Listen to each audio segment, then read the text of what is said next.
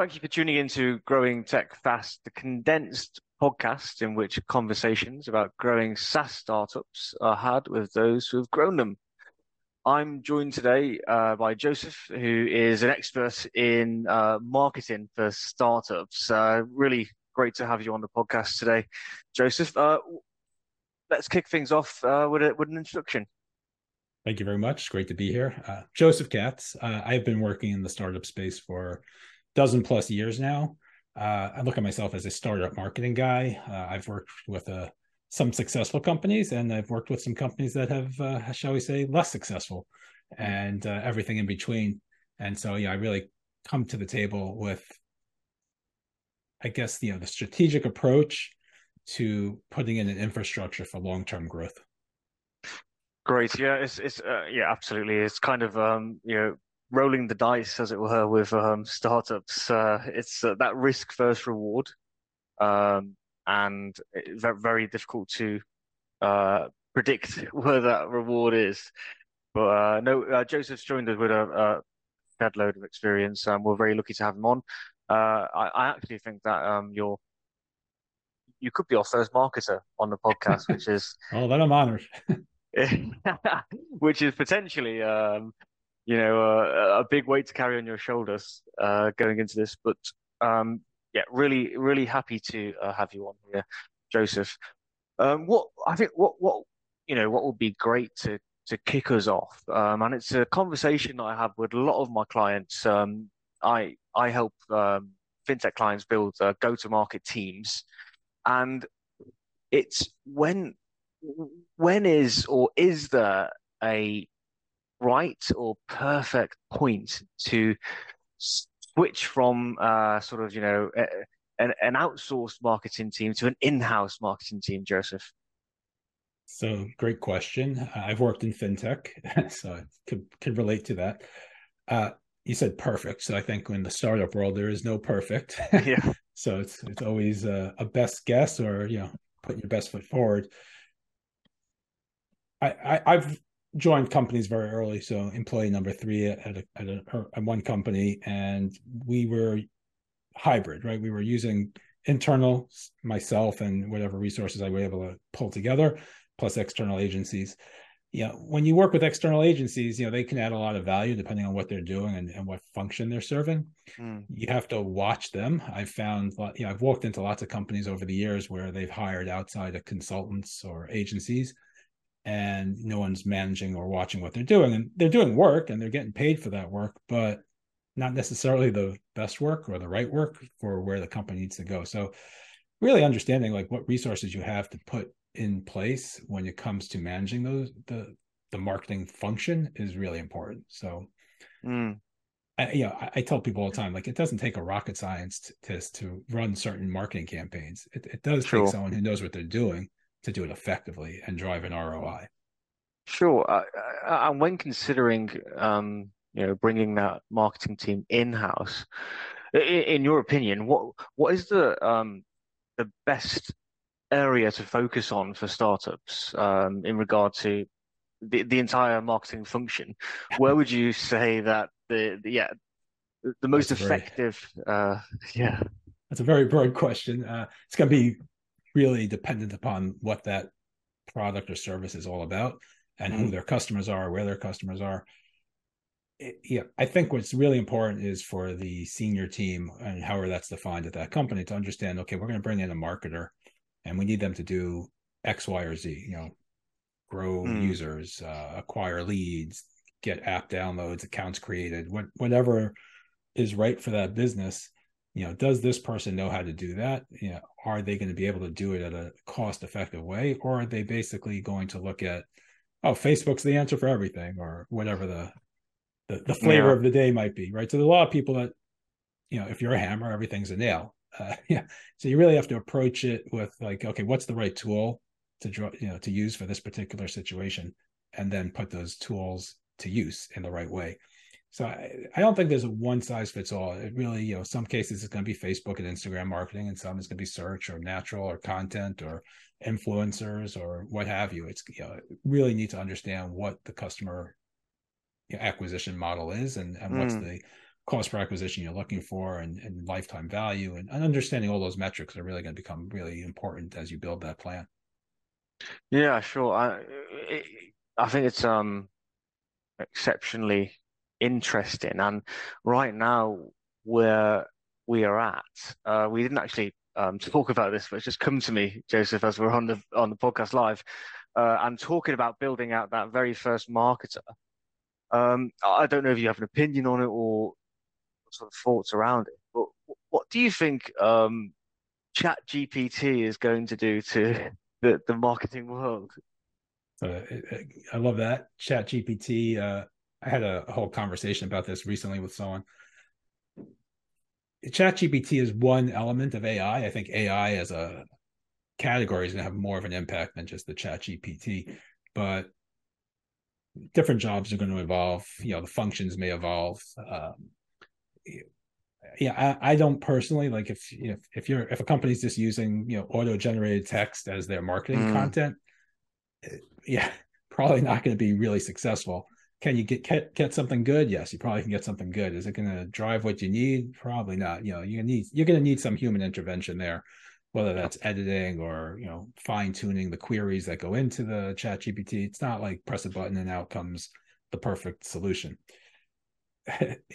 people are going to have to you know change their skills like i just i was talking about this with the, the other day with someone else where jobs are going to change um, just like they did when the internet started right and then mm. people's jobs changed and you know email marketing became a thing and social marketing became a thing and um, you know uh, iphones came out right things changed with you know the mobile and mm. smart devices so i don't think it's going to replace necessarily everything once and for all, but it's going to evolve and things are going to change and people are going to adapt and new skills will come up and you know smart people who you know understand how to use the technology well will will just you know thrive and start figuring out ways to do their jobs better and faster. Yeah, absolutely. Um, and uh, it, it is really interesting because you can never, obviously, you can never replace that human touch um, or that human intuition, um, especially when thinking about you know, personalized campaigns. Um, but it, it, it, really is a, an interesting um, model. I've not actually um, used it yet, so I don't know if you have, Joseph. But um, I, have played around with the, some of the tools. The the other piece is, you know, it, the the AI is still young, right? It's going to continue to evolve and grow. Like right now, mm. getting the right tone and you know feeling, you can do it to some extent if you know what you're doing and you can do it well, but you know, I, have seen you know uh, poems written in the in the voice of Shakespeare, right? For example. Mm. But you know, you have to know how to ask it for that. You have to know how to do that. You know, can you describe your tone and voice for your business that you want to communicate with your customers to an AI? Maybe, maybe not. Like, you know, I, am not sure it's there yet.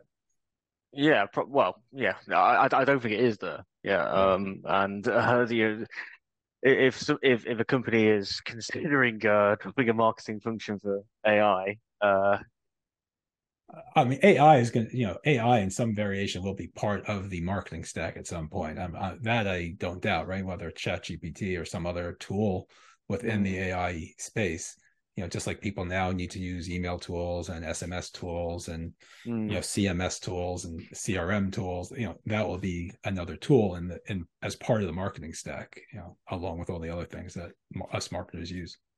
Yeah, well, well I think that sort of brings us quite um, nicely uh, onto the next topic that I wanted to discuss with you, actually, Joseph, and that's around sort of measurables and how you how you measure the effectiveness of, of, of marketing and and and a marketing team in in the startup world. Uh, yeah, talk to me about that. So measuring a campaign as a as a marketer is you know usually pretty straightforward. If you set it up correctly, you could track it all the way through and you know calculate out your ROI, your cost per lead, cost per acquisition, and so on, uh, return on ad spend, whatever that business is using as its metrics. I've seen a lot of people not do that, right? A lot mm-hmm. of people just you know throw money at the wall and say we're marketing. Uh, yes, you're you're putting advertising and media out in this in the world. And, you know, a good marketer in today's day and age will will ha- have all those skills. Will know how to track everything effectively. We'll make sure that the numbers are flowing through into whatever systems they're using. Uh, you know, it's that old, you know, I, I know my marketing's work, you know, half my marketing's working and just not which half.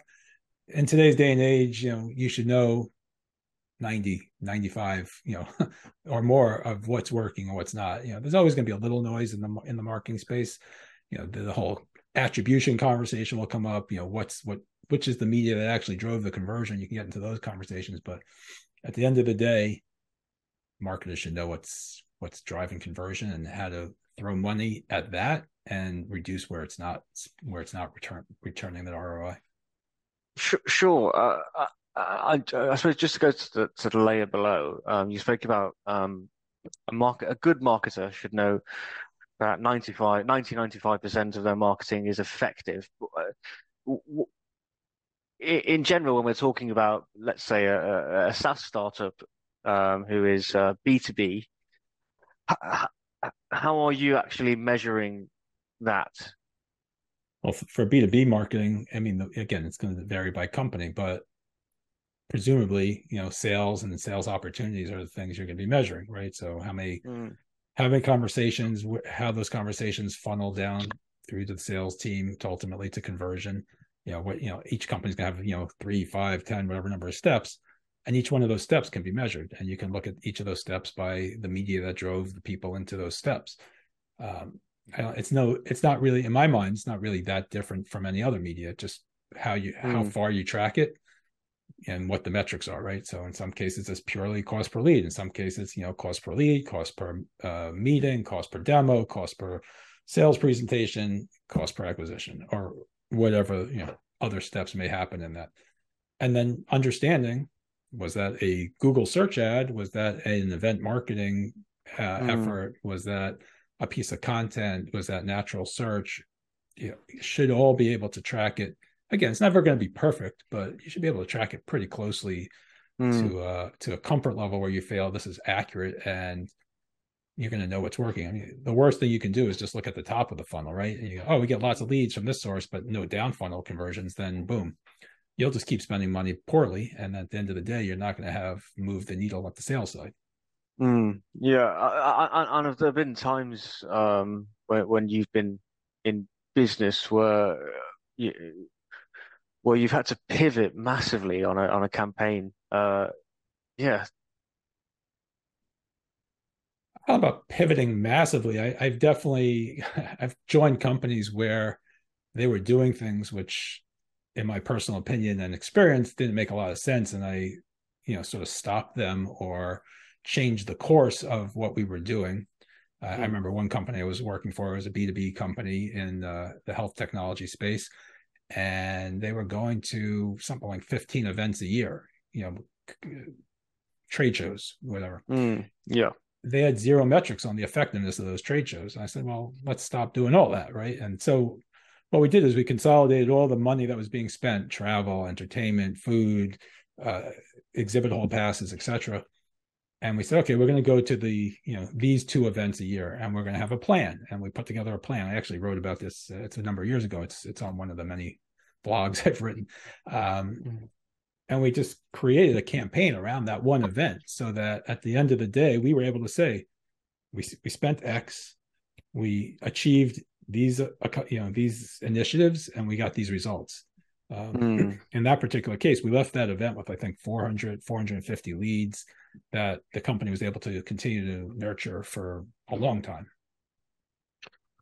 Well i, I think that's um, i think that's really great uh, hearing a sort of a real life story of um, uh, how you've implemented a change and, and, and also measured it as well. Um, it's it's often hard um, to measure the uh, effectiveness uh, on a whole of, of marketing in the sense that you generate um, leads for the, the salesperson um, and th- th- there isn't really a way to understand how strong the lead is, how weak it is, and also I suppose you can. You're also you know, if the salesperson is really great and they close it and that's your lead, you know, that's sort of great. Right. But if they're not, if they're not so, if they're not so good, uh, the question is, it, it, you know, is the lead strong or was it? So it's really, yeah. That's a fair question, right? You have there is a external influence on performance there for sure. I think that's going to come down to the team's sales team having their own set of metrics and their own set of uh, evaluations that they do. Some are going to be subjective, some can be more, you know, qualitative, but sales and marketing need to work very closely. I know a lot of companies, sales and marketing don't work closely together. Uh, every place I personally have worked, I've either sat with or collaborated mm. with or meet with on you know regularly the sales team because I'm spending a company's money to drive a lead to ultimately drive mm-hmm. a sale and I want to understand okay are these leads good are they bad what are you hearing is it the wrong target you know, what what can we do to work to make this better it's not you versus me it's us bringing the whole company a level up right? Like exactly. day, we all succeed if we succeed and we all fail if one of us fails. Mm. you know so it's you know, all about working really hard together to achieve something bigger. Yeah, no, def definitely, and uh, it, it is that collaboration between sales and marketing uh, so, so closely together. Um, so, so obviously, um, Joseph, we're, we're now at the precipice of potentially an economic downturn. Um, there is talks of a recession um, incoming. You know, whether or not it will come, we don't know yet. But in your experience um, from uh, years of of marketing, how best can SaaS companies um, use marketing during this this time? That's a, a good question, and I think one that too many companies don't ask. You know, they they just react. Bad news. You know, we're going to cut staff. We're going to cut spending. We're going to mm. cut, cut, cut versus you know grow how are we going to grow in a in a economic downturn is probably a better question than how are we going to restrict um, so i think lots of ways to look at this And again nuances are going to be very different but you know maybe you focus more on customer retention maybe you focus mm-hmm. more mm-hmm. on word of mouth marketing and referrals and you know reviews and, and things that don't cost a lot of money out of pocket you know nurture your email list a lot more you know more carefully um, build continue to build on your organic presence in the market you know, be selective with where you're spending money for sure but early in my career i'll, I'll just share a quick story. I, I was working in mm. a more of a traditional direct response marketing company and uh, colleague said to I, we were talking about his business and our business and i said so what's your marketing budget? Because i don't have a marketing budget. I said what do you mean? He says if i am getting an roi i'm spending money. When i stop getting an roi on my marketing i stop. So his, his point was really that why would you pull back if you're generating an roi mm. right? if, hmm. you, if every dollar you spend brings in two four ten whatever the number is why would yeah. you stop? Even if the economy is not doing great, you're you're you're hurting your business at the end of the day because mm. you're now not fueling it, right? You you just shut off the the fuel pump to your business by looking at the budget versus looking at the revenue. Uh, so, many many companies are so reactive now to to the the tech giants of Twitter, yeah. Met, you know, Meta, um, Google. That they're seeing so many layoffs that whoa, we'd be laying off as well. Uh, it, well, I mean, look, layoffs are going to be inevitable in a downturn, but that doesn't mean the company needs to stop all their their growth. Mm. You know, they, you can still grow your business during a downturn. I've worked with companies during downturns where over when the downturn's over, they are far out ahead of all their competition because their competition also is constricting, right? So all of a sudden, everyone's constricting except for you. Well, then you're going to be ahead, right? You're, you're grabbing market share. You're you're thinking bigger you're thinking differently. You're not saying go spend, you know, ten thousand dollars a day on on Google search ads or whatever you're doing, but don't don't cut off the uh the head, right? To, to spike mm. the body. So like you you want to keep growing, you want to think creatively, you want to look at the the opportunities maybe a little differently. Uh, one of the business I worked with years ago, we half of our business came from word of mouth and referrals, right? So mm. can you can you take your business from you know, maybe maybe it's at five percent or ten percent now. Can you double that? Can you triple that? Like, what can you do? Like, that's an easy thing to work on, right? If you have sure. a great product and a great service. Yeah, I'm not saying it's easy in the sense that you're going to see the return right away, but that's from a from a marketing standpoint, like you can put those efforts in place relatively easily. Yeah. Um, yeah, and there's others, right? Like, like I mentioned, the email, easy to keep pushing out emails, you know, get better, you know, talk about AI, you know, probably don't use your AI to, to write those emails. no. Uh, uh, yeah, so it, it's just you know understanding what performance marketing is all about. It's like what performs, you know, what's mm. driving the mm. return. Don't don't stop things that are working. Yeah, absolutely. Um, yeah, if it's not broke, don't fix it. Basically. yeah, but there are companies. Again, I understand. Like you know, corporate structures are what they are, and, and the budgets just get cut, and everyone just says, "Okay, twenty percent off the top." Boom. Yeah. Yeah. So, sometimes that makes sense. Sometimes you know you could have just lost eighty percent of your business because you cut the wrong thing. Uh, uh, yeah, absolutely. Um, J- Joseph, um, I, I think that's um, an excellent place to sort of wrap things up um, with some great advice uh, going into the uh, economic downturn. Um, I'd love just if you want to leave our listeners with with one thought about um, building and growing a marketing team uh, in the SaaS world, uh, that would be really great.